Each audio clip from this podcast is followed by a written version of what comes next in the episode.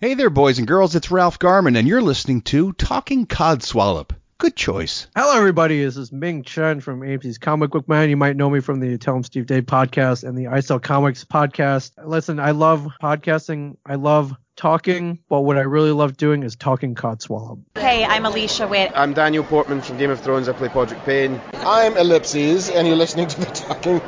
Okay, I'm Mark Bernard, and you're listening to the Talking Codswallop podcast.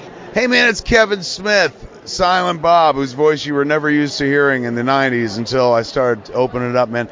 And that's because I'm a podcaster and you're listening to a podcast, Talking Codswallop, right here, man.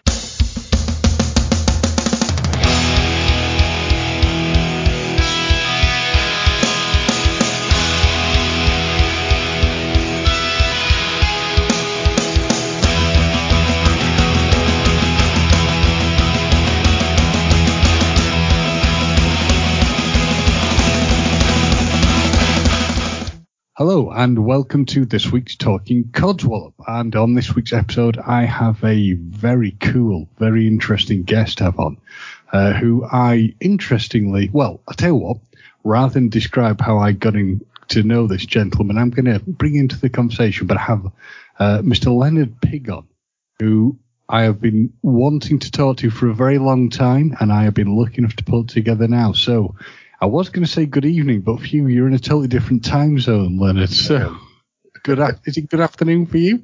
It is good afternoon. Yes, thank you. And is it Lenny or Leonard? You can call me Lenny. Okay, no problem. We can go with Lenny. I always want to get it right. So, Lenny, first thing is thank you for coming on to the uh, the podcast, onto the show, uh, and tell us a bit about yourself. How where does the uh, Lenny Pig story start? Oh, I'm from uh, Indiana, the uh, city of Kokomo, and um, I have been doing acting, writing, stand-up comedy, some independent film, and I've written a couple of comic books. That's that's pretty much me in a nutshell. And in between there, it's like I went to college and you know got to meet some cool people and live in a different city and and all that. You are what we call like one of these multi-talented threat people because you've done yeah. that, that many different things. Most people only stay to one lane, but you have absolutely smashed it and gone into all these other different things. Uh, and I'm not just saying this to massage like your ego, but I watched the, the films you links you'd sent me. Uh-huh. Brilliant. Brilliant. I absolutely love them. And what really amused me is the fact that I mentioned you to somebody I work with who knows nothing about my podcast or what I do, but as soon as I mentioned you, they went, I know who that guy is. Uh, yeah, we're getting around, I guess. so to explain how we kind of got to how we got initially got in contact with each other, we were on uh, well, you were on a podcast called Reels and Heels, which I had been on previously, but unfortunately I was unwell, uh, unable to go on it that evening. But Lenny is such a nice guy that he actually reached out and said, if you ever want to speak to me or talk to me or do anything like that, we can look at doing that. So this shows what a lovely guy this is. So tell us about you. I'm always interested to know for people I talk to. Tell me a bit about when you were growing up in your life and how you uh, how you got where you are, if you would, please. I was uh, raised an only child and I had a couple of half siblings, but I wasn't always very close with them. I didn't see them often, you know, but, um, man, it felt like the long, lone road, you know what I'm saying? Um, and interestingly enough, I've, you know, like being a kid and growing up and trying to figure yourself out, you end up looking to other sources to entertain yourself, you know. Uh, for me, it was like reading comic books, uh, I mean, of course, TV. Everybody was real big into TV, but I liked comic books. I liked the Choose Your Own Adventure books. I used to watch wrestling when I was a kid.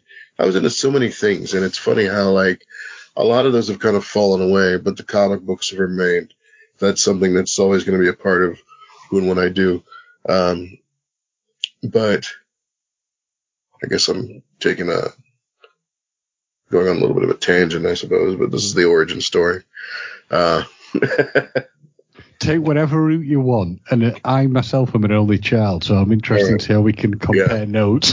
Well, I mean, because being an only child, I mean, you you had to kind of figure out, you know, if, if you didn't want to be have like friends in the neighborhood, or if you weren't well adjusted enough to to have as have many, it's like, you know, you there you are with your action figures on the porch, you know, or you know in the backyard, or you're going to another neighborhood for some kind of adventure. But yeah, it's um, I, I did a little, a lot of scraping and scrapping here and there, and didn't want to, but you know, same token, I didn't want to get slapped around either. you know, I can, yeah, I can, I can relate to that to a degree. I, I had Um, a conversation uh, the other day with a gentleman, and one of the things that came up was uh, I compared parallel parking to bar fighting. Go, I'm intrigued. Go on. I can do both, but it is an absolute last resort. I'm just like, there's no other choice, then I guess we'll do this. I get it with the bar fighting, but I think as a comment on parallel parking, I love that. Yeah. They're both just very difficult, you know, navigating this kind of scenery. That, kind of scenery is just haphazard at best, man. but sometimes there are needs must. Uh, Yeah. So, what you were talking about, um, you, you mentioned earlier on your on your education. So, what what what what's your education background been, and did Uh, did it help you get into the the work you're doing now? Yeah, it's kind of it's sort of a roundabout way, but um, I've got a BA in communications from Marian College, which actually now it's uh, Marian University out of Indianapolis, Indiana. And uh, my BA was communication, minor in Spanish. Um, with communication, it's like I was focusing on television and radio and and that sort of thing because before I was actually in college, I had worked in radio during the summers. And so I was on air talent doing that. And of course, in between, I'm doing theater, theatrical productions. I was in a readers theater group. Um, I did some improv classes here and there. Um, so yeah, it all kind of tied together. Um, it just at first didn't really seem that way because, uh, for a good while, like fresh out of college, it's like the only jobs you could find were like telemarketing or, uh, sales jobs. And it's like, ah, it's not really what I want to do, but hey, it's decent money. Why not? It'll work till you get where you want to get and do what you want to do. I mean, that's, that's what us creatives have to do, really. And that's the, the the interesting thing. I mean, to me, you've got the kind of voice that works perfectly for for doing that kind of thing. Which the the thing that I also remember when I first heard you on the Reels and Heels, thought that man's got a really cool voice, and that's that that's what kind of stuck in my memory quite a lot, along with the the things you talk about what you did. So. um Interestingly, where we have a similar thing that you mentioned is the fact that you're saying that they're coming back to comics because Mhm. I remember as a kid, I liked reading comics as a child, and then as I got older, I probably for a period wasn't so much into them, and then you do find yourself coming back into them. So the question I would like to ask is, who do you prefer, Batman or Superman, and why? Oh man. Everyone says whenever I ask them, you know, they always have the same thing. Oh man, that's a I mean, yeah, I mean, they're, they're both great characters. It's like if, um, I've always said that if, if Superman got elected president, there'd be people getting, getting mad going, well, Batman doesn't handle money better. you know, that's just sort of like this, uh, honestly, I'd say Superman. He had the humble Mhm. beginnings. Mhm. Despite all the powers, like you strip down to the core of that character, you have a guy, you know, from, from, you know, the Midwest. He had that upbringing. He had, you know, the nice, the good parents. You know, if he had landed in a crappy neighborhood, you'd have a supervillain on your hands. But Superman, I think, kind of represents the best in all of us. Yeah, I once, when I was telling somebody about Superman, described him this way. I said, he's who we would want to be, personality wise, with all the best things he, he does and the, the positive things. He's who, as you know, from an um, uh, what's like an emotional standpoint and doing the right thing, he's the person you would want to be. The worrying thing is, you probably, if it would look at the reality of human beings, is we'd all turn into evil, horrible supervillains. Right. But I cling to the fact that I suspect if we did have Superman's powers, see, I'm always worried that if I had Superman's powers, I'd I'd go bad, I'd go rogue, and start using it to my to my advantage. But hey, we've got to cling to the fact it wouldn't happen. So, with regard to the the, the kind of work you went into, Mhm. uh, and looking at the film sort of uh, work you went into, can you tell us a bit more about how that came about? And because obviously, after you've done the university, how did you move into that kind of that kind of world? Well, at the time, like I said, I'm still doing theater here and there. Mm. Um, I was in a comedy, sketch comedy group of Nietzsche's Trailer Park, and uh, I got involved with them about a year or two after college. And they, a lot of them were actors that were from different. Uh, there were a couple from some improv groups, and a couple from other theatrical groups in town that just trying to find their own way. And so we all kind of came together, and it was cool. And we did a great production. Um, and it was right around 9/11. I remember because the the time we uh we it was it wasn't our opening night, but I think it was our second night, and that had happened during the day. But it was thinking that, oh my god, I don't know, the crowd's gonna laugh, and you know what they did because they needed that catharsis because we were bombarded that day, and it just really messed Mhm. everybody's heads up, you know. Um, but in I noticed the arts. It's like I was doing the poetry slam scene for a while, and that kind of blended into some of the acting, and that kind of blended into this, that, and the other. And it's so uh, living in Indianapolis, I'd hear about auditions and things, so I'd go check them out, whether it was for film, theater, whatever. And so um, it was kind of funny when I went to the audition for um, Mental Scars. Mhm. Um, it was at a hotel that I'd seen where they used to do conventions and stuff at, like the small scale ones. I'm like, oh, I know where this place is. Cool. Okay. I'm familiar. And then, uh, go in and, uh, I ended up sitting in the lobby, you know, waiting my turn and everything. And there's a this well dressed guy sitting across from me. He has uh he was a light complected black guy, shaved head, the pencil thin mustache, stylish suit, you know, I mean, this guy looked like a character. And uh I think his name was Ivan Rogers, and he was a uh actor and I guess he'd started directing a lot of films too. He was from Indianapolis. I didn't know who the guy was at the time. I didn't recognize him. But I Mhm. sat there in the lobby talking to him. We talked about movies and different things, and um, and then later on, of course, after the fact, I found out that's the director, and then I go in, I give an audition, and it's like I end up being just a construction worker. But I met other actors and, and that, and it was a it was a fun time. Um, like if you look up the trailer for Mental Scars, uh, there's a point where you see me just running for my life. Like you just see me just hot footing it through a uh, through a junkyard, and and at the time, I had on uh, blue jeans and a yellow shirt. Because I told a friend of mine, I said I was channeling my inner Luke Cage because I was walking around carrying scrap around. But um, See, my mind went when as soon as you said that's what my mind went to on the Yeah. color scheme. I was like, yeah. That, I was thinking, why did that seem familiar? Then you explained why. I, I always want to know because, like, people go into the entertainment industry for that kind of work, and I spoke to actors about this, but I want to see what your kind of take on it is. It's not what you would consider a safe option. So when you go into it, what kind of take do you get from friends and family if you go, this is the plan? Because for some people who are, if you say you come from an acting family, I've spoken to people who are actors who come from an acting family, they're like, well, Mhm. my family knows nothing else. But did you ever get the, uh, you know, the kind of like, are you sure? um, everybody's pretty encouraging. Mm-hmm. I didn't really have any naysayers in my family. Um, so, so I lucked out in that respect. That and they've seen it's like, you know, it, it, it, it, it just kept evolving, you know, like, oh, you know, you're doing stage plays and then like, hey, I'm in this in a bit of film. Really? Yeah, come premiere. It's going to be at IUPUI, whatever. Let's go check it out. All right. And then, oh my God. Yeah, you're there. You are on this screen. Like, wow. Okay. It's very surreal. I mean, I, I'm not like rich and famous at this point. Um, but it's, it is kind of odd. Something I get recognized here and there. Like I'm, I don't know what project they recognize me from. The most recent one I did, Canary Currency, um, which is a, uh crime story that's on uh, Amazon Prime and Mhm. uh, Yeah, yeah. TV.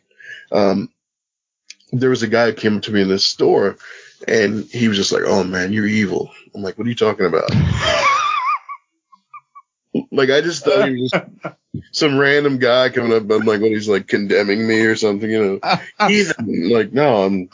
So what are you talking about? He goes, on that show, man, you were laughing, man. It was like the Joker.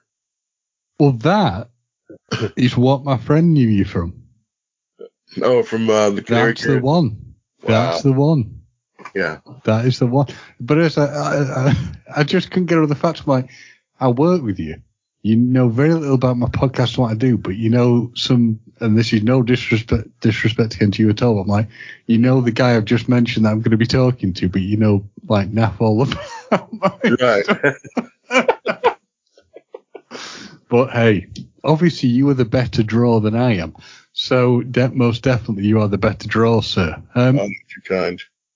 so when you when you actually get into like the, the working in film and TV, what is it? Because you just sort of like hit upon it slightly. When you see yourself for the first time on, you know, the the, the big screen, the small screen, whatever. Mhm. What's it like? What what's the hit like?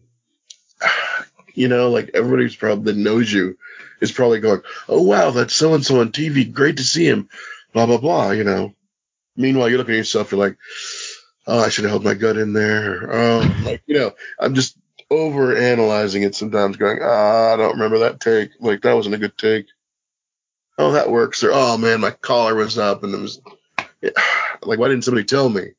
I'm like nitpicking it apart. Like I'm like I'm like the continuity killer over there. I'm like, no. you know, and it's funny, uh, when we were doing Canary, that's kind of what Mhm. happened. I had to try to keep a similar look. And um so I didn't cut my hair for a few months and I was it was I should say you had longer hair, didn't you? Yeah. yeah, yeah. Like if you if you see me in the first the first episode of that series, my hair like the scene where I'm laughing, my hair's all flared out, and I'm just like you know cackling, and that was something that was uh kind of done on the fly. The uh I won't spoil the the entire series, but I will just say there's one scene where this guy um, was sent to do a job by his boss. He screwed up the hit his brother gets killed in the process. So this guy comes back to this particular boss and he's like, Hey, hey man, we need to get these guys. And he's like, So you didn't take out who I told you to. And he's like, No, but if we get some more people we do and the guy just and proceeds to just give a beating. And my character's there. And in the scene, I remember like because the, the differentiation in size between the two actors. I mean, the the boss character, very physically imposing. Kane Marco's his name. He's a a rapper here in the states, and um, I mean the dude body built, so he's just ripped. And there's this scene you see him throw that arm, and a chow guy hits the ground. Now my character had brought this dude in. I was kind of like a gatekeeper, if you will, and um, for whatever reason, I was sitting there thinking, I'm like. I think this is the. The, I think the guy would get a kick out of it, like that character Slug is uh, who I play in that series. Mhm. And so I just I said, "Is that cool?" And I said, "Yeah, we'll give we'll try it in this take, okay." And then I just start cackling. So like the whole time, like as you're watching the scene play out, you see this guy. He's getting the stuffing kicked out of him. I mean, he's getting a serious beating, and the entire time I'm in the background just cackling like a maniac. You know, I'm standing at the pool table watching this take place. so when they cut away to me, I'm just like, you know, full on madman mode. which I just thought was brilliant. Sorry, it just cracks me up. So I just thought it was brilliant. Oh, thank you, thank you. So, when it comes to, I mean, this might sound like a bit of a strange question, but when it comes to choosing the sort of things you're going to be working on, how do you go about doing that? Is it just a thing of, well, this looks interesting, I'll do it, or do you have a specific sort of uh, type of role you want to go to or go for, or do you do you do it from, say, and this sounds odd, like a moral perspective ever? Um, most of what I've, I've done as far as picking something like, is it, is it something that, as far as the description of that specific character, is something that I could kind of embody? I'm like, I think I could do that. Yeah. You know, or especially if they, they say, maybe they're looking for a certain type. I'm like, okay. Uh, when I was in college, my roommate and I would go to auditions and things. And at one point, uh, this uh, this professor. It was he was he told a couple of students, but not all students, about a commercial for. It was something they said they wanted all, the all American look. That was the phrase he used. He want somebody with the all American look. So he didn't tell me or my roommate, or my or he had a conversation with my roommate about it, and uh, he was like, "Well, what, why didn't you tell us? We act too." And he goes, "Well, you guys are more of the dark European types," which I thought was an odd thing to say, but I guess he didn't think that my roommate or I represented Americana. I'm like, eh, that's fine, that's whatever. Now, I've there have been times I've gone in, and what I'll try to do is I'll look at what's going on with that with a specific character and just kind of come up with something quick for them, you know, give them some kind of energy, some kind of persona, so at least they can see um, what I'm capable of, and then I'll change my voice up. There have been times where it's like I could I do readings in different voices, and people would look at me strangely. I'm like, I can keep doing more voices if you want. Mhm. Um, but ultimately, I've noticed the horror films have been pretty good to me, and I've been in a few of those yeah. and the crime dramas, the crime, the crime based stuff, I think really, there's something very appealing about it. I think everybody likes to see a gangster or a mobster or whatever. It's, it's just such a, it's such a, a big thing in, in cinema. And so I've done it a few times. I've played like bodyguards and, you know, tough guys and whatnot. And that's been fun too. I, I always consider myself a non-traditional male lead, so I always feel like I can, I've got enough presence about me. I can call attention to myself, but at the same token, you know, it's not necessarily a traditional, the square jawed hero walking in the room. It's me, you know, it's like a different energy, but a different kind of strength, if you will. And which of you preferred playing? Because now people always say that the villain or someone who's of that sort is a more interesting character. Because, for example, I always found the villain more interesting, but like, I, I don't know if you watched it, but Cobra Kai is on at the moment. Yeah, I've watched Um, the movie. And when the bad guys are in there, I'm like, these are far more interesting than the good guys. There- There's a Yeah. far more fleshed out character. And I don't know if you've seen the more. See, I don't want to spoil it for people, but on the most recent series, there's a big returning character. And I'm like, Yeah, that guy's far more interesting than anybody else who's good on it. he really is. And, uh, I know exactly what you're talking about. Yeah. He's actually, I think he's a great actor. Yes. Yeah. Uh, Thomas Ian Griffith. Yeah. Yeah. Man, uh, it was funny, like that scene. I think he started just playing piano, and the next you know, he's talking about his drug habit back in the day and how he was a maniac, and then he became this better man, and we kind of believed him. Actually, you know what? Screw it. Let's spoil it. I'm going to discuss this with you for a Yeah. second then. Yeah, So, did you ever feel that like Terry was Terry Silver was he was okay at one point. He seemed to have sort of like pulled himself together, and I genuinely one I kind of wondered when you first see him in the show, did he want to? Was he actually genuinely being a good guy? I kind of felt maybe he was, and he probably could have stayed that way because he saw his own flaws. You know, he said I was so whacked on cocaine, sort of. thing. yeah. It's, I mean, it, it made me think of like the Norman Osborn effect, you know, like Yeah, it's like when's he gonna goblin up? You're like he he can't keep it together very long. Eventually, he's just gonna like you just gotta fight. He's gonna somebody's gonna say something mention something, and then yeah, totally. and so Well, we're ruining we're ruining for people, but yeah, spoiler alert. yeah, a little bit. Spoiler alert. Uh, Salty tab. Yeah, our listeners are called Salty Tadpoles, so I'll just say Salty Tadpoles. If you've not seen it, uh, yeah, sorry, you're gonna have to suck it up and deal with it. oh my god. But I, I compl- I sort, I sort of like sidetracked and almost took the took it away from the question that I'd asked you, which is, who do you prefer playing, good guys, bad guys, or somewhere in between? You know, um, I've had a lot of people ask me what Slug is in the series, and I said it's it's your interpretation because he's kind of in the middle. He's in the middle of a lot of things, and he's he's connected to like these different factions, if you will. You know, he's given out information here. He's done some stuff here and there, but is he heroic? Not necessarily. Is he a villain? No, I wouldn't say that either. It's just he's reacting in a lot of crazy situations where you, you know, for me, I just thought I'm like, this dude's obviously he's got issues. This character is like not well, and and that needs to come across on occasion. So you would catch him sort of like his interaction with people is a little bit askew.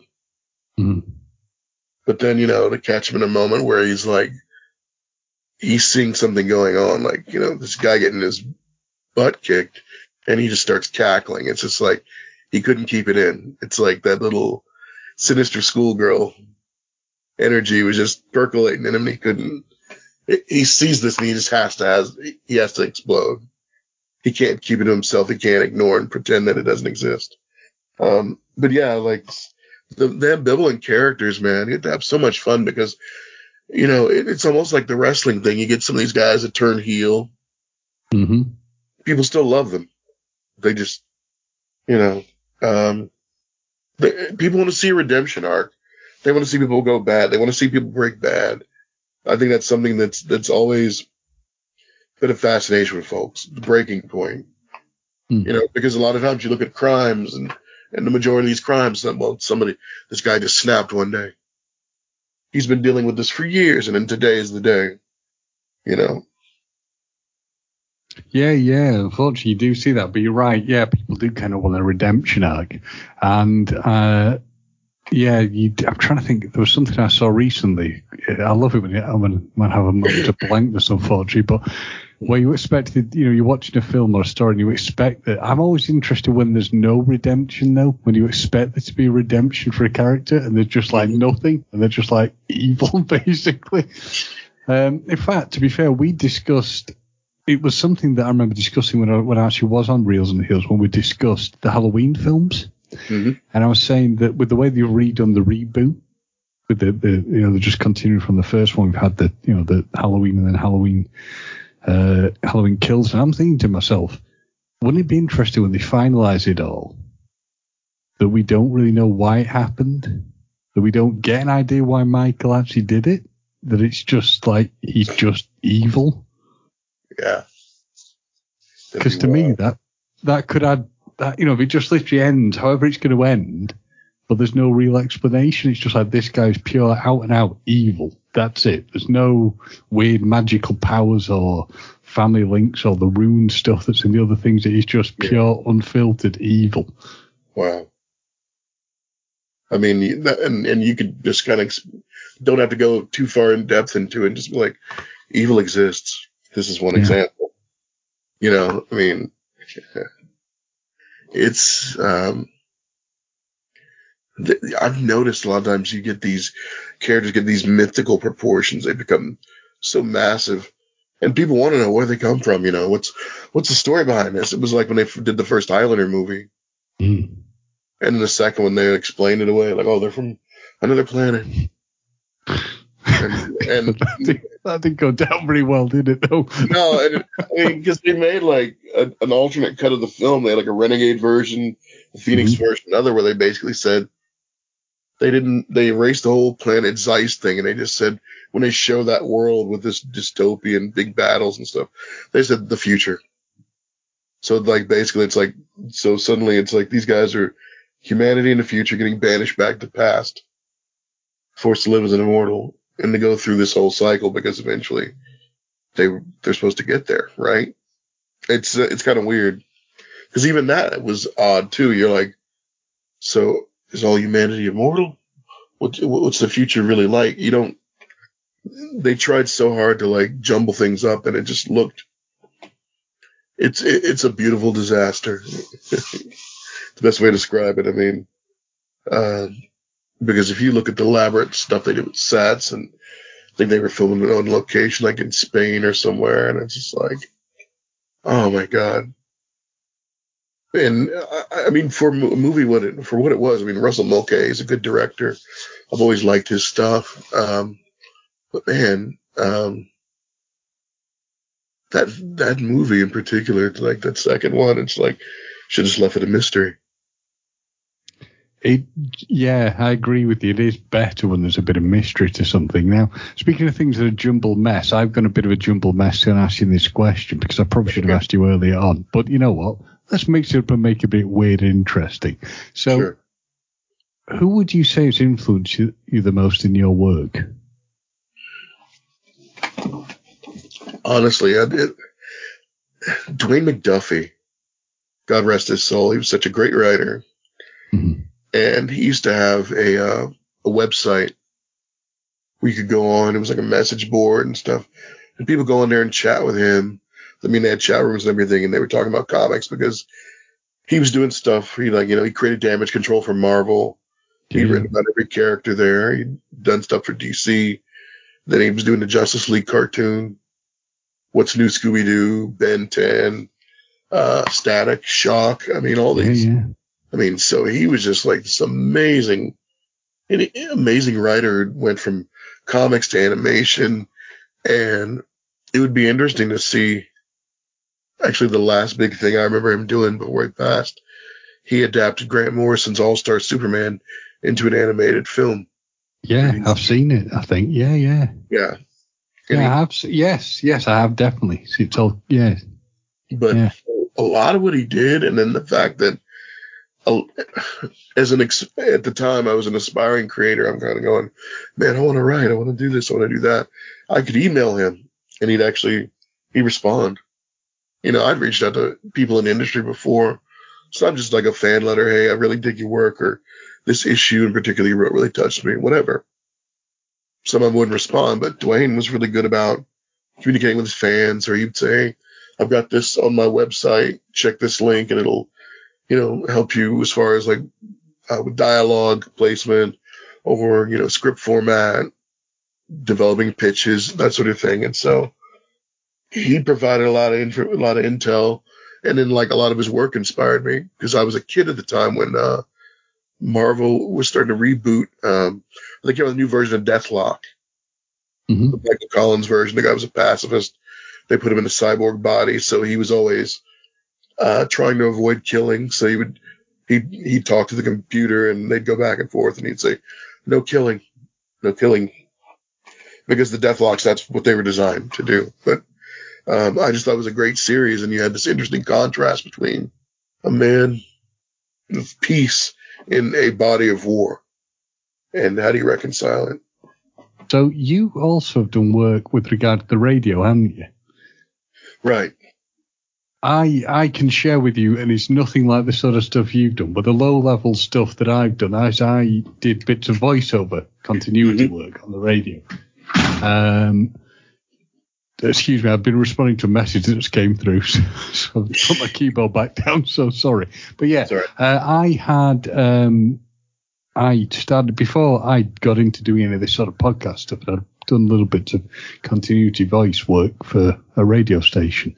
So, how did you how did you sort of get into the radio? What was your uh, what was the the genesis for you getting into that, doing that? What did you find the most challenging? Well, um, they had a radio club at the high school I went to, so uh, we would make like little productions and things. And so um, when we weren't working on that, it was a matter of I had a friend of mine. We would uh, we would do this sort of back and forth radio show, like the you know like these these punkers, and we'd use like really crappy accents and uh, you know just goofing around, you know. But in the midst of doing all that. I'm learning how to, you know, put together, uh, as far as like I was, I DJ'd a couple of, uh, parties and things and, and dances. So I thought, okay, cool. You know, I was just sort of on that pathway and then I just went and applied and, uh, cause I thought, you know what, what's the worst thing they're going to say? No. Okay, cool. I mean, and a lot of times you almost have to break it down to those basis components. Like, well, they say no, they say no. I'll try somewhere else you know, but I was fortunate and got my foot in the door in the right place, right time, because it was around the year um, the FCC changed the regulations with uh, with uh, their licensing. You used to have to have an FCC license to be on the air for uh, radio here in the Right, state, okay. and so, and you'd have to renew them every I forget how many years, and You just had to pay into it, and they they got rid of it completely. So you didn't have to have a license. So all of a sudden, I'm like, oh, well, I don't need this qualification now. So this is one less issue for me. And so, boom, I kind of came into that new wave. So And I, I guess fun doing it. Yeah, and I guess that that obviously will make things easier, a lot easier for people to get into doing that uh, and doing that sort of thing. And I guess things have changed, because was it internet radio you would you had involvement with, which has been a big. I mean, that's been a major change, game changer for people, hasn't it? Um, to be able to do that and get more involved in that. Uh, and I've certainly seen that more, more readily now. Uh, I don't think it's something I should ever look into, but it is something that people have more readily been involved with. So that's you've, you've stuck a, a needle in my head thinking about that one. Actually, so I'll have Yeah. to try and remember it. Because um, the, there's a uh, Indiana University Kokomo, and uh, they had had a internet club. It was a uh, I forget what they called the club. Radio Free Kokomo is what it was. And so they were creating content and putting it on the internet so students can listen to it, you know, wider audiences. And they were trying to get some programming set up, and they didn't have a lot. And at the time, I'd moved I'd moved back here from Indianapolis, and I was I don't know. I, I one of the ladies that was a producer at the school. Well, she was at part of the that program. She said, "Hey, didn't you used to have a show?" I said, "Yeah." She goes, "Well, why don't you bring it back and then we can put it on here because they don't have a lot of local programming because they needed Mhm. something from the community because it was going to be sort of like a almost like a public radio sort of thing, like you know, almost like public access to a certain degree." So I did a show there for like maybe four years, and I'd have I was doing it on weekends and I had guests periodically. Some were local. We got a couple called in. Um, and because it was internet radio, one of the debates that did come up at one point, um, I would play uncensored versions of songs. And one of the guys in the radio club was like, oh, well, you know, you can't do that because, uh, well, you should play the radio edits instead. I said, well, we're not on the radio. This is the internet. The internet's like point. Wild West, you know, Yeah, yeah. unless you're on some site, um, you know, that has, uh, rampant censorship, you know, it's pretty much, you can say and do whatever. And so that, that changed. I mean, the guy was really trying to push the, well, you know, the licensing and this, this, and this. And I said, it's, uh, it's covered under the university. We can play whatever we want. I said, you know what? If you don't like the way I'm doing my program, I can put a disclaimer at the beginning. You know, like this, we have some mature content or immature content in some cases. I was going to say, do you think the guy had maybe been watching Pump Up the Volume too much? Right. Which is one of my all-time favourite films. I absolutely it love is that. yeah. it's a brilliant film. So, on a what what is Lenny? What is your all-time? I know we're jumping subjects, but I'm going to ask, what is your all-time favourite film, and why? And, and least favourite, least favourite. Oh, man. Um, this is going to sound really weird. hey, d- dude, Uh. weird is good. I, I, I, I mean, I embrace weird. The weirder, the better. There was a movie came out in the 80s. It was called Ishtar. Had Warren I Beatty, know it. Dustin Hoffman. And I thought that was one of the funniest movies because you had these very great dramatic actors and they both were being funny and it worked. Yeah. You know, like Warren Beatty with a southern accent, sign me up. I got to see this. you know, Dustin Hoffman, he was like, you know, he's got a kind of deeper voice when he talks. And, uh, he's trying to impress some girls and he's looking at him and goes, yeah, I used to be in a gang back in the day. They called me Hawk. That's my gang name, Hawk. And the girl's like, oh, can we call you Hawk? He's like, oh, yeah, of course, doll face, whatever, baby, yeah. but I just thought it was so epically funny, and they trashed that film. The oh, critics, Oh, God, yeah. they just they just drug it across coals, and it was funny because I felt like it was in the same universe as the movie Spies Like Us with Chevy Yes. Chase and Dan Yeah. Aykroyd. Like, like that could have been happening next Desert Over. You know what I mean? Uh, but it, it, a lot of those movies, there were a lot of, they had these like buddy spy movies in the 80s. I always just thought those were absolutely hilarious. Always liked those. Now, my absolute least favorite film. It's weird because I I like the idea of it. I just didn't like the execution. But uh, Ninth Gate with Johnny Depp. Yeah, I've. It's been a long time since I've seen it. A very long time since I've seen it. But and I, see, here's a good indicator. I can't remember a lot about it, which Yeah. either means it's really not memorable, or I've like tried to wipe it. Like one of the worst films I ever saw. There was a film called uh, The Mutant Chronicles, which I've gathered come, came off a computer game or something, or a board game of some sort Mm-hmm. um, and it had Thomas Jane in it, and it's several years ago, and it was one of these things before they got really good. I don't know if you've ever seen it, but it's before they got really good about mixing CGI with like the real people, you know, like the sense they did with like um, Sin City, and all I can remember, I went to it was the the brother and the brother-in-law of a girl I was seeing at the time. And I nearly fell asleep in it. I was that bored by it, and that's they they raved about it. They're going, "It's great, this," and I'm like, "Did we see the same film?"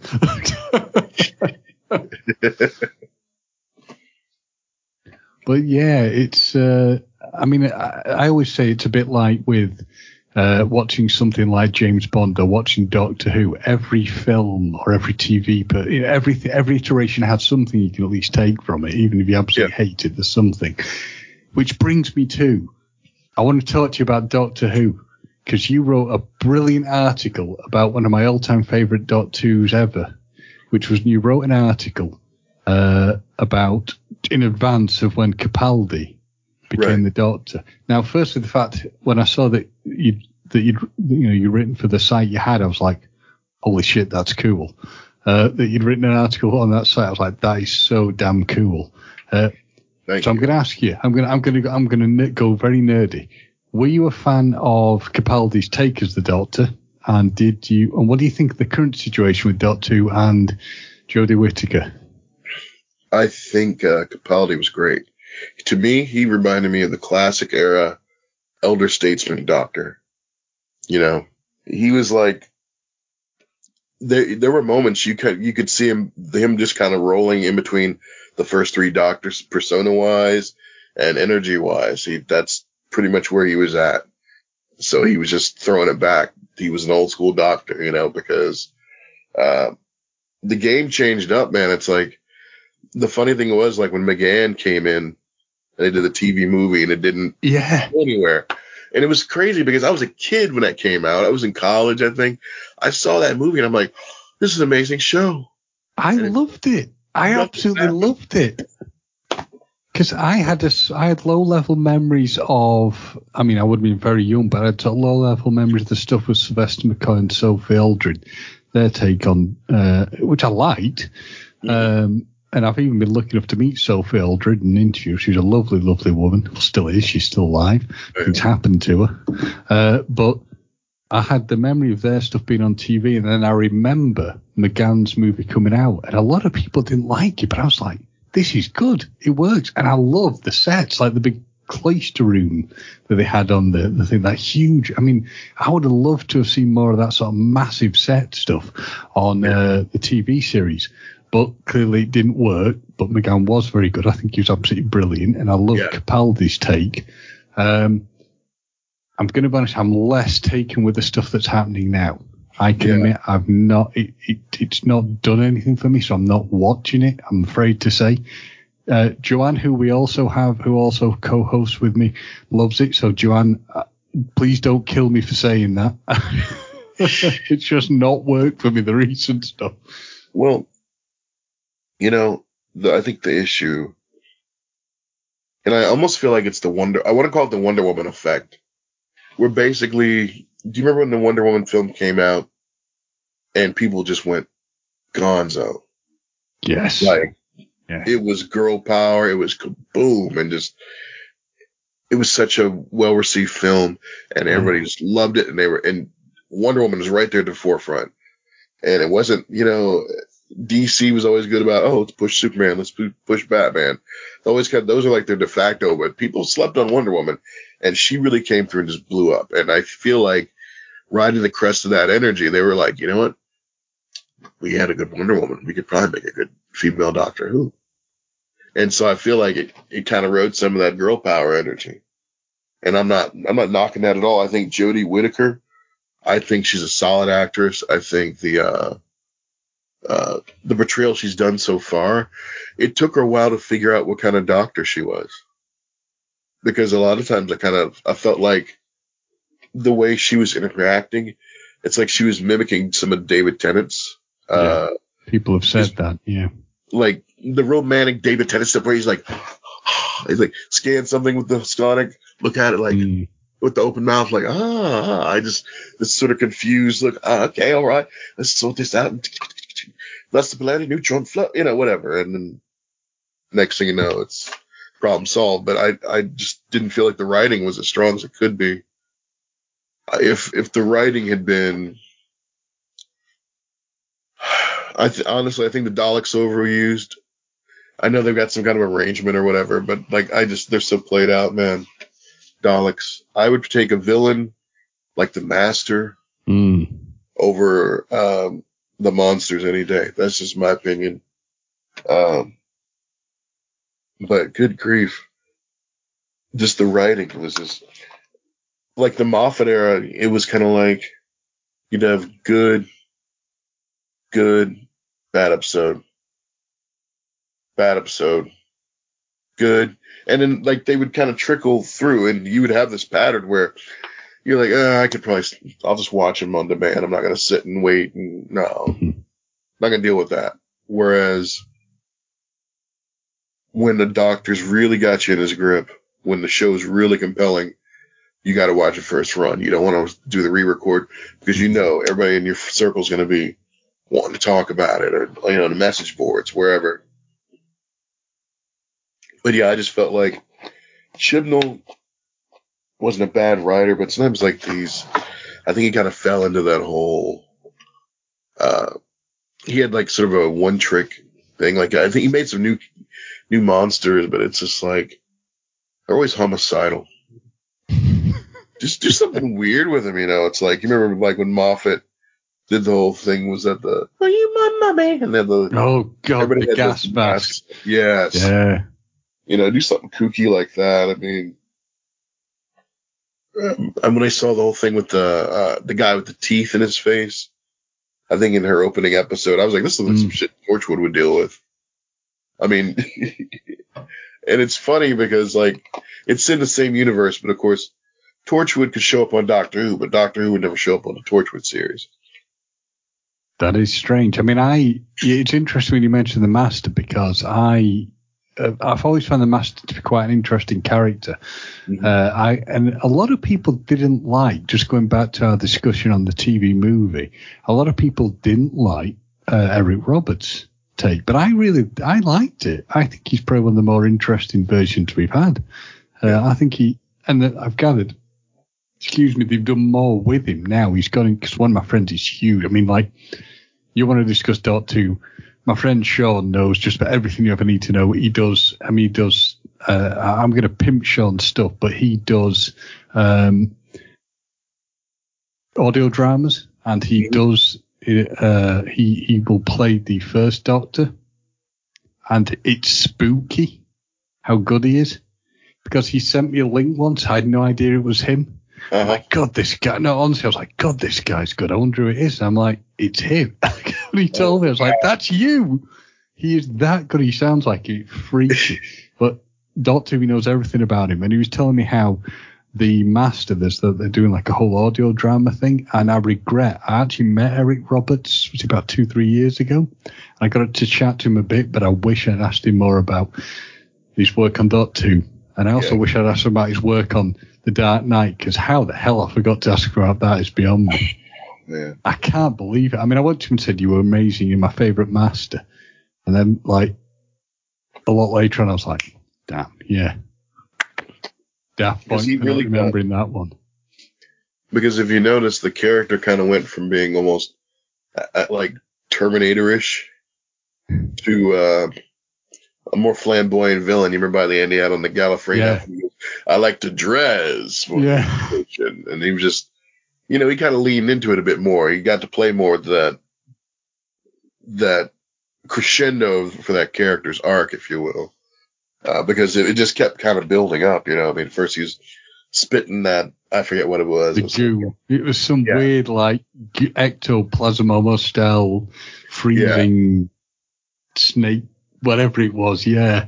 Yeah, because I guess uh, I remember the, I actually caught myself listening to the the novelization of it. Somebody posted on YouTube, and I think they referred to it as a morphant or something like that, some kind of creature. They explained it a little bit more, but even so, it was just such an odd move. Actually, given how the master is, I guess it's not an odd move. He was always trying to figure out how to like, extend his own life. That's true. So the one, I, sorry, the the one I really want to about Lenny is comic books. All right. How did it all happen? Tell me about the. Um, it really kind of started. You remember I was telling you, um, I was getting advice from Dwayne McDuffie, mm-hmm. and so I was going on his message boards, website.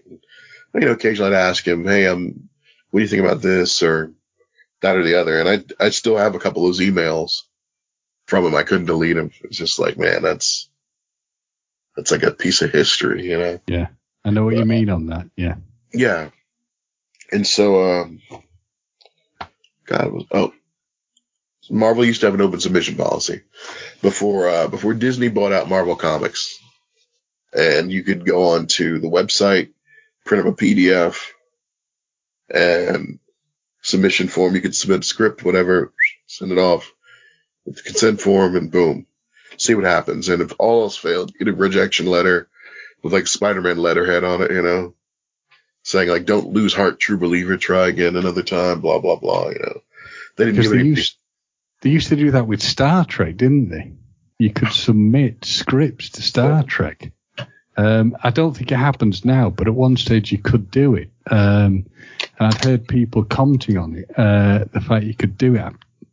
It may come back to the name of a guy who did it, but there's a guy who commented on that. I think he'd submitted something to when they were making Deep Space Nine, and that's how he got into his journey of making stuff. But I'm sorry, I've just I've butted in. Cool. Go on. Well, the uh, so I used to just submit scripts here and there, and I'd think, okay, well, somebody's reading them because I'm getting rejection letters, you know. And so I would, you know, solicit advice and tweak things out. And finally, it's like uh, actually the first year I went to Wizard World, Wizard World Chicago, which I think I think it's going to be Fan Expo now. I think Fan Expo bought them out.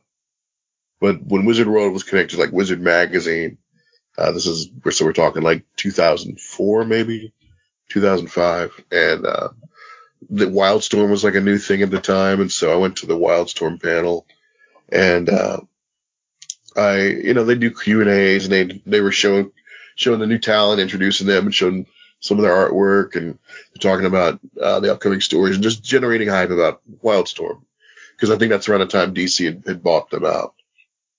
And uh, afterwards, I talked to one of the artists, uh, Ale Garza, who's done a lot of. Uh, God, he's done stuff for like the big two and and uh, well, the big three technically. He's done stuff for a little bit of everybody. And then I guess there was some controversy that with a Supergirl cover he did that was, I think it was one of the ones where, you know, the blank sketch variants and he drew a sort of a suggestive Supergirl and some folks had a fit about it. Well, anyway, at the time he was new to Wildstorm and I went up to him and I said, Hey, how you doing? I dig your work.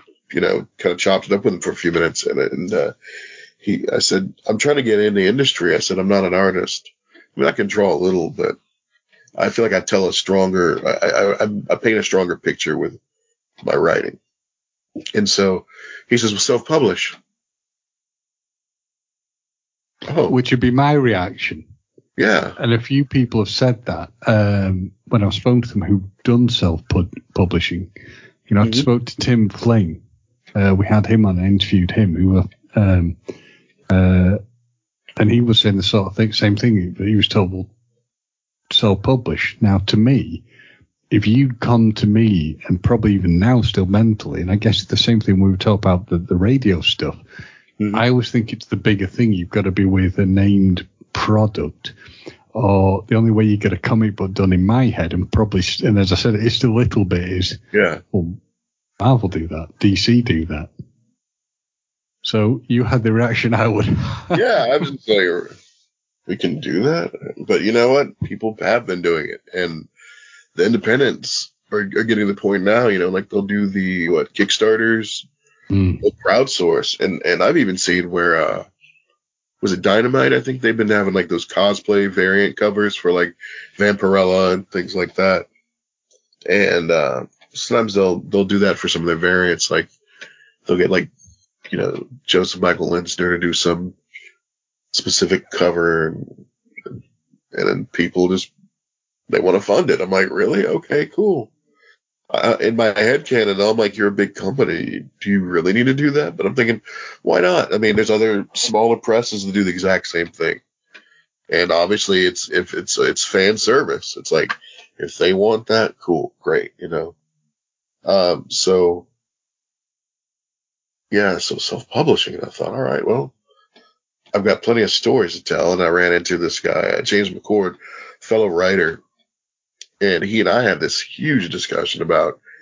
Uh, there were a group of us that used to go to conventions. Like we'd take a bus to them, and, and the conversations I had with them, we had like a bunch of stuff in common as far as like characters we liked and comics and uh, music. We talked. We we had a lot of like Wu Tang Clan really kind of cemented our our friendship. You know, it's like Wu Tang and comic books. If you got those two, you got me right. So. Uh, so I was telling him, like, you know, I I talked to Ale Garza, man. He says self publish. He was like, yeah, that's cool. He goes, but, you know, we got to look at the cost, this, that, and the other. And it's like, but then we just decided, well, what if we just pair it up? We tell a story together. We'll get an artist to do the artwork for it.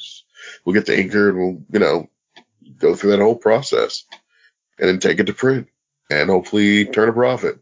And honestly, it, it, it was less expensive working with somebody as opposed to if I'd gone it alone, I don't think I would have, or would have taken me longer to get to that point, I believe, you know.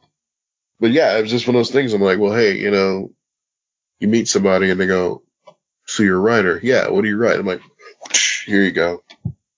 Have a physical copy or I can, you know, send, like I said, you know, the digital copies. Mhm. Uh, so people are aware of what you can do and what you're capable of. That's, you know, what better way to show off that you can do it than by going, oh, here's a here's a finished product.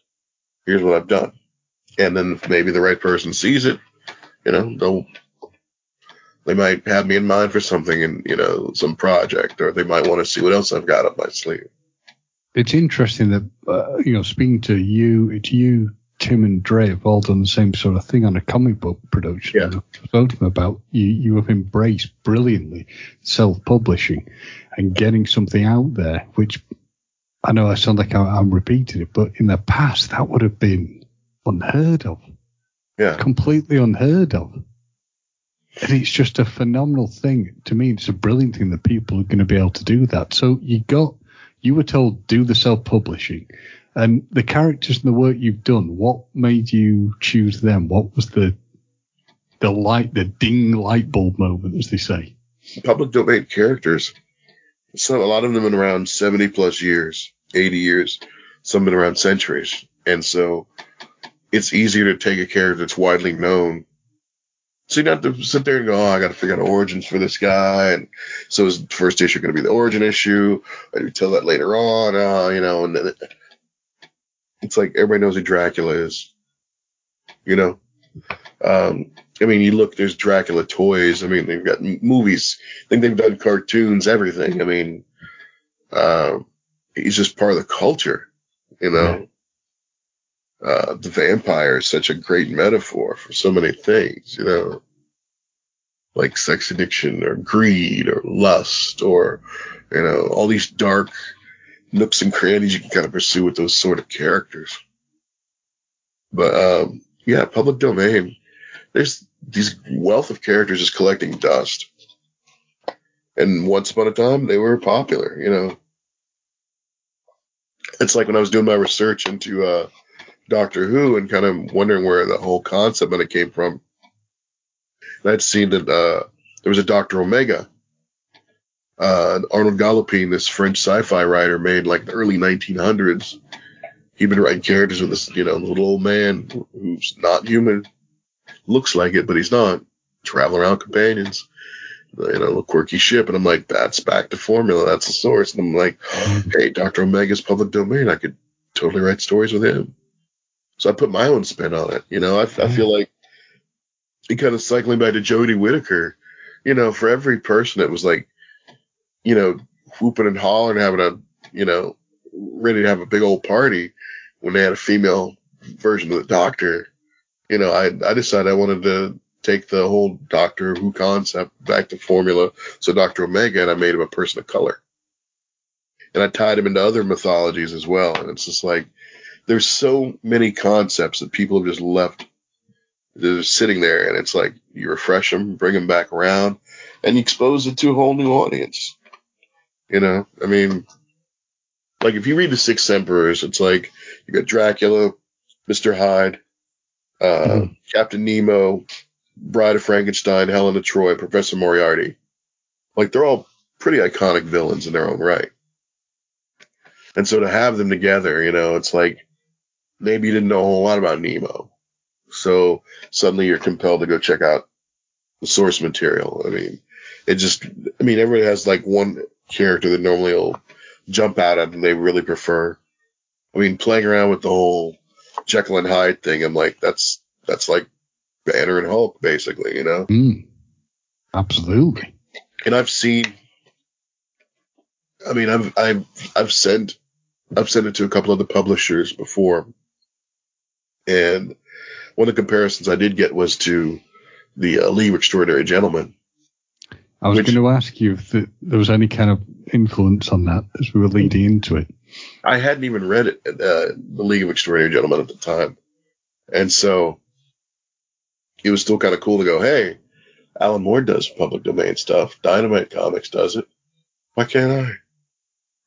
You know, it's like it's already it's like a, not a completely foreign concept. Like somebody might have heard of some of these characters, so that's where we got the impetus to put them together as a team. And they're not really, you know, whereas the League Extraordinary Gentlemen were, uh, you know, they were bad guys kind of forced into doing good so it was like Suicide Squadish, you know.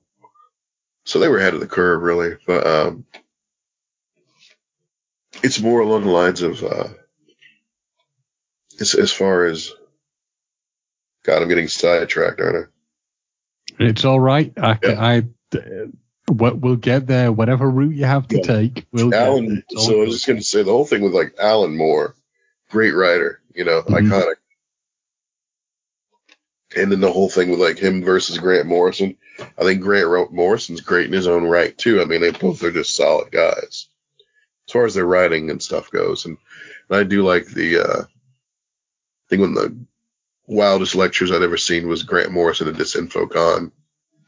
Like it's on uh, YouTube if you ever get a chance to check it out. It's him talking about uh, doing magic and getting results and sigils and things like that. Like 45 minutes of Grant Morrison.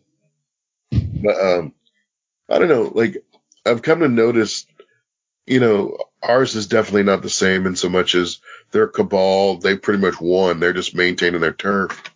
You know, they're the six are basically kind of like these a secret society, more or less. I mean, it was funny. Originally, we were going to give it a different name. We were going to call them Illuminati, and the artist that was working for us was like, "Man, I wouldn't do that. I think that'll throw off the appeal and this, this, this." And like, okay, Sterling had been in the game a lot longer than James and myself, and we thought, yeah, we'll come up with another one. And Six Emperors is what came to mind, and then it's I've written further stories with the characters, and we've actually both got a couple of stories in the works. Want to put together like a single volume at some point. That's the agenda, anyway. Cool. And what would you say has been the most challenging and most rewarding challenging is when you're going to shows and you've got people. I'm sure you probably dealt with this going to conventions, depending on whether you're what side of table you're on. You can be a creator, and sometimes people walk by and they act like they don't see it. They'll do this sort of. Oh, let me turn my head while we walk past this guy's table So I have to see him and sm- him smiling or waving or saying hi, you know, or like, hey, how's it going? How are you? And like, they'll kind of awkward, like, I don't want your merch. Sorry. You know, it's not a big deal. It's not for everybody, and, and you have to realize that no matter what you put out, Mhm. um, there's some folks aren't going to get it. I had somebody, uh, I was at a signing, and uh, this lady was like, uh, "This sounds like an occult book." I said I wouldn't necessarily call it an occult book. I mean, it's got some horror elements, you know, a little bit of supernatural stuff. So, oh, it sounds, you know, like satanic. I'm like, it's not satanic. None of us, we didn't have that intent going into it. We didn't curse the books. The the red ink isn't made with our blood or anything, you know. It- it- it's just weird, man, because I've had. Here's the thing. Like I was It's, saying, it's it's not like the Kiss comic book where allegedly Yeah. they gave the blood. Yeah. yeah. I mean, and I think they actually did that. Mark Gruenwald's ashes. I think they put it in an issue of Captain America. Wow. Uh, it was. I think that's actually. I think that's how the story went, but. But anyway, uh, Alan Moore goes out in some left field places. I've always liked his stuff, but he can be a little rapey. We're not rapey in our book, you know. And I mean, I'm not. It's really strange how like.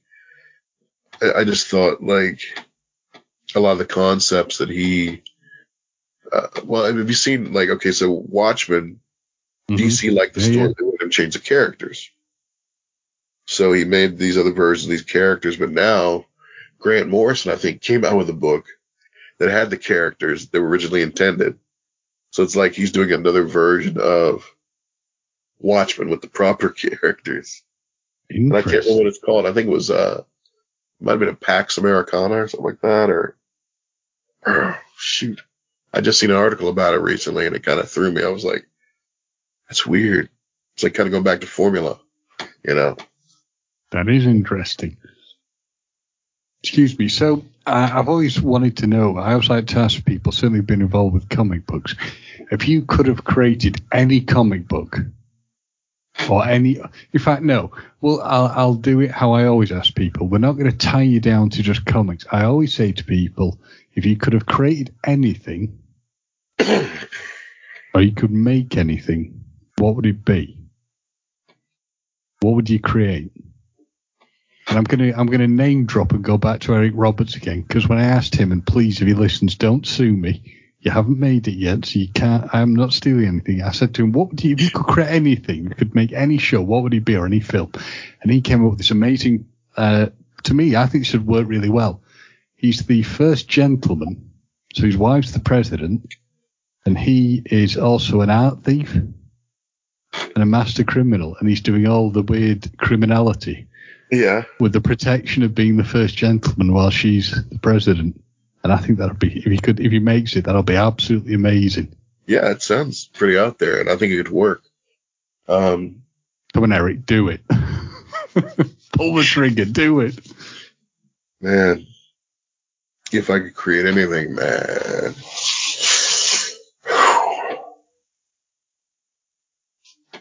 I think I would have, uh, man, there's so much. My mind is like going. I've been a sw- I've been a swine by throwing this one at you, haven't I? I apologise. right, right. But um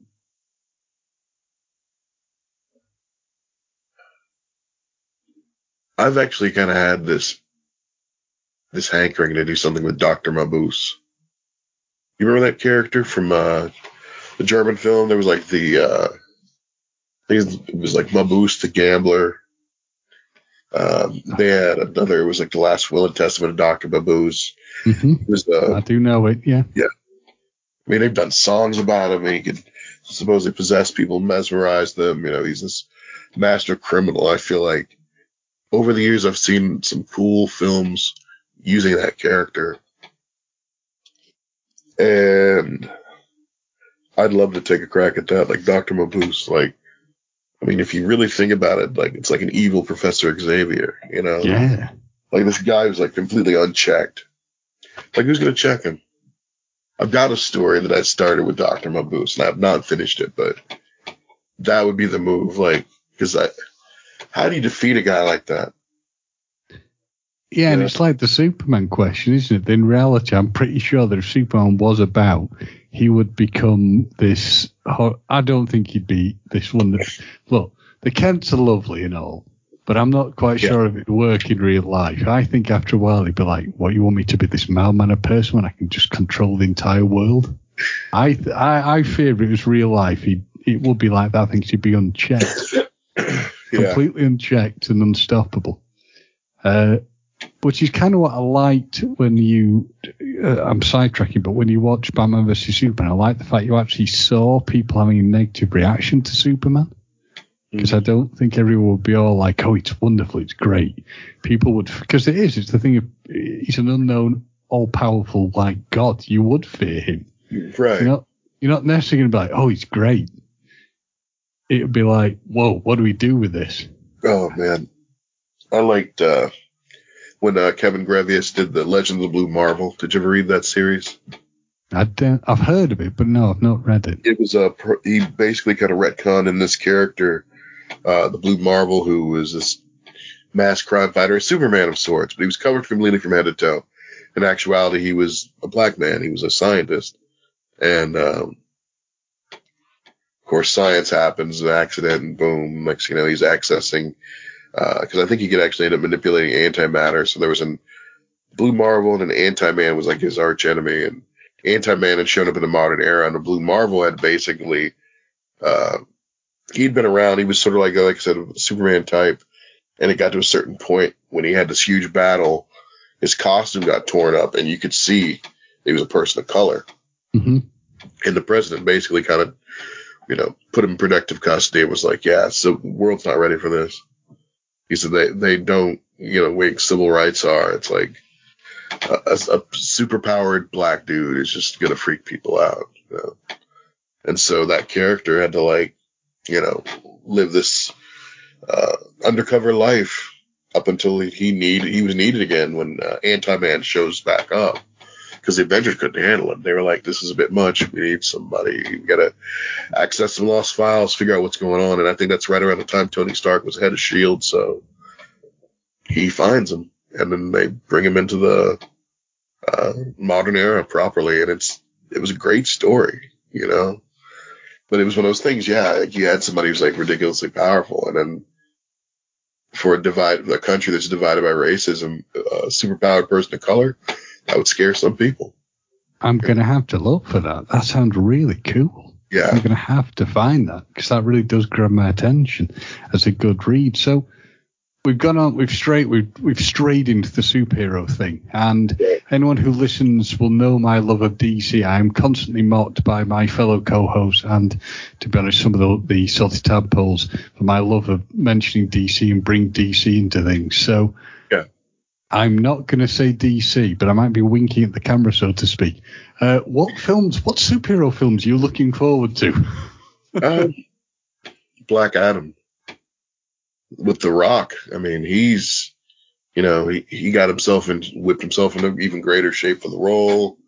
Uh, the costume, like the little teaser trailers look pretty elaborate. Um, I'm looking forward to it. That's, that's the big DC thing for me right now. Uh, I'm cautiously optimistic about the Batman.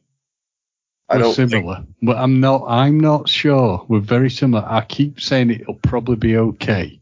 I want to be proven wrong, but I'm really not sure. the the thing that kind of threw me off, uh, the Riddler. He looks very BDSM.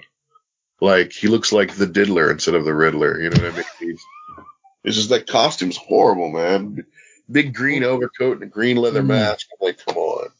I- mean, I think what they're trying to do is make him more like uh, the Zodiac killer, Yeah. but which I guess uh, adds an element of you can see why. You know, Zodiac did uh, strange riddles and questions and things, so I can see why. But yeah, I mean, the the interesting thing is they're releasing a lot of little bits from that from the Batman at the moment, and that makes me wonder: Are they worried? Because they're giving away a little, you know, there, there's lots of stuff going on YouTube, things like that. Are they worried? Yeah. And I also keep thinking we kind of seen it before. this take. There's a bit. It's like they're almost trying to do a bit of Nolan or outdo Nolan, and I'm thinking Yeah. we've seen this before. Uh, for me, the I am looking forward to Black Adam. The one I'm really looking forward to is The Flash. I am, I, and I'm praying that isn't going to let me down because I'm I, I really like Ben Affleck as Batman. I know a lot of people didn't, but I really dug him. But the He fact it's great. him, it's him, Keaton, Keaton, you know, my Batman from my childhood. Uh, he's they're going to be together. It's just yeah, please don't suck. Yeah, I mean, and and I really feel like when Spider-Man No Way Home came out, that cemented the multiverse concept so much more. Even though, Yeah. like you know, in the CW series, uh, Flash and the Arrowverse and all that, they had they had done their Crisis on Infinite Earth. So it's like the, I mean, and even when they showed the cinematic, uh, the Ezra Miller Flash there, and he met Barry Allen, and it was just like the the TV versions of Grant Gustin, and that was a great moment too. And it's like I'm glad to see that the companies are kind of being more tongue in cheek about it because if you really look at any project they do, you almost have to treat everything like an Elseworld if it's a DC related project because they never they never get everything on point. You know, they they would do their little variations here and there. It's like Marvel's kind of taken to uh like the whole Shang-Chi movie. I remember his father was Fu Manchu. He was a crime lord. There were no ten rings. He didn't have the the Mandarin was a different character. The Mandarin actually wore ten finger rings and they had each one had a different power. It's like, you know, they they tweak stuff or like when they do Taskmaster and uh Black Widow, it's just come on. It's like I couldn't work that out either. it- the way they did Taskmaster. Yeah, Yeah, it didn't I make mean- sense to me. I mean, he even has like a regular name. For the longest, he was his name was unrevealed. They finally said his name was Tony Masters. I'm like, see, that's like change the gender, we change uh, the character design, we change his abilities. We don't care. I mean, just, just give it, give it. Come on, just keep paying, keep paying, keep coming to theaters, keep coming. Well, I think if the, the one thing I would love to have seen, it, uh, it's not going to happen, but the one thing I would like to see in Uh-huh. the Flash, and again, unpopular opinion, but I like Brandon Routh as Superman. I Yeah. liked I, a lot of people. I get so much crap off people for liking Superman Returns, but I will admit this here and now, Lenny. I cried my eyes out in the cinema to that. Yeah, I never expected it, but emotionally, when I started seeing it was the proper, the copying the original setup from the Reeve stuff, I wept. And I actually met Brandon Routh and could admit that to him. I said, I saw your film. You, I was crying. You broke me, sort of thing. Oh wow, And he how do sort you of react to was that? he was you might have thought who the hell is this crazy englishman in front of me but he was he was very nice to me and just i'm glad you enjoyed it had a, a reaction because uh, to me just a side note for seeing superman it was always a deal i made with my father because he's a huge fan of superman when he was a child and i said if they ever make a new film I will take you to see it, and that was a big thing for me and him seeing Superman Returns. Yeah, And we both enjoyed it. And uh, when I met Brandon Routh, I also got him to do an autograph of a picture to my dad. So that was a, a, a nice little gift for my dad as well. But yeah, I really liked it. And when I saw him on the Crisis on Infinite Earth, hmm I was like, I loved it. I thought it was really good. And I, I'd love to see him either given a series or when it, to me, it'd be cool if he was in the, uh, the Flash film because, of course, he's meant to be the Superman who will be the counterpart to Keaton's Batman. But yeah, I'm not working for Warner Brothers, so you know. right. I mean, Routh was a good Superman, and he was a great Kingdom Come Superman. It was just like to see him in that outfit. You're like, man, it's like Alex Ross and Mark Waid must have had like proud papa moments. You know what I mean? Like to see that on screen, it was just like, oh my god, really? Because he did sort of a reveal at one of the cons a few years ago. He had on like a button-up shirt and he pulls it Yeah, open he and he had the Kingdom Come Superman logo, and everybody was just like, you know, that collective gasp because they thought, oh, it's gonna be a Kingdom Come movie.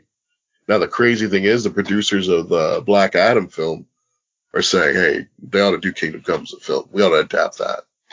That's been like the big talk that I've seen the past couple days, and I thought, That'd be pretty interesting. But honestly, as great as as the special effects and everything are, it'd be great to see Kingdom Come as an animated feature and get some big name voices. I think that would Mhm. be epic. And do a theatrical release. You know, it's like when Into the Spider Verse came out. Great film, was fun. It know? was. Yeah, God, yeah. and I feel like the comic companies are always trying to keep up with each other as far as oh they're gonna come out with TV series, we're gonna come out with TV series, we're gonna go this movie, we're gonna come out with this movie, this that and the other. They go back and forth.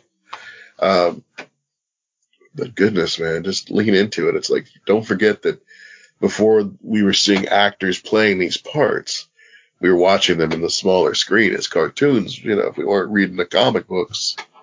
So why not just go back to formula? Just get like some kind of really great animation style done, you know, in the style of that and just adapt it. I would love to see that. Yeah, I, I mean the one I would love to see. I always wanted it made as a film, but it didn't happen. But I think Superman Lives could have been something amazing with Nick Cage, the Tim Burton take on Superman. And I think if they could do that as a cartoon, it, it would be absolutely mind blowing.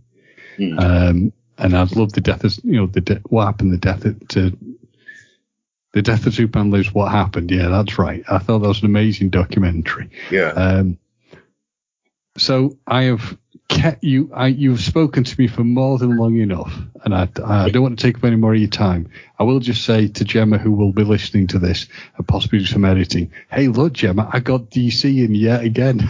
so I just the force is strong with me.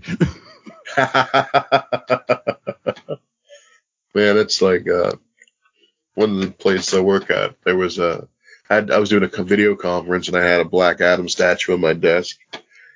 And this guy starts talking about the movie and I hold the statue up and he's like, "Where'd you get that?" You know, I mean, it's and just you know, I, I'm I got to feel I'm going to be, and I'm glad with meeting and seeing older people that are still into this stuff because it validates me as a. I feel like I'm as a fan. I'm like, okay, hmm I, I can have a head full of gray hair and still like, you know, still like watching the DC movies or the Marvel movies or whatever. It's okay. You know? It is. It is. So I'm going to ask you, Lenny, what's the what future products have you got in the offing? Uh, project, product. I'll say again, Lenny. What future projects do you have in the offing? I can pronounce words, I promise you. What future projects are in the offing? And is there anything you want to pimp, as they say? Well, Um, I want to definitely pimp uh, Amos-Cola.com. That's uh, formerly Amos Magazine. Amos Cola. Uh, a lot of my writings are there. My poetry, my prose.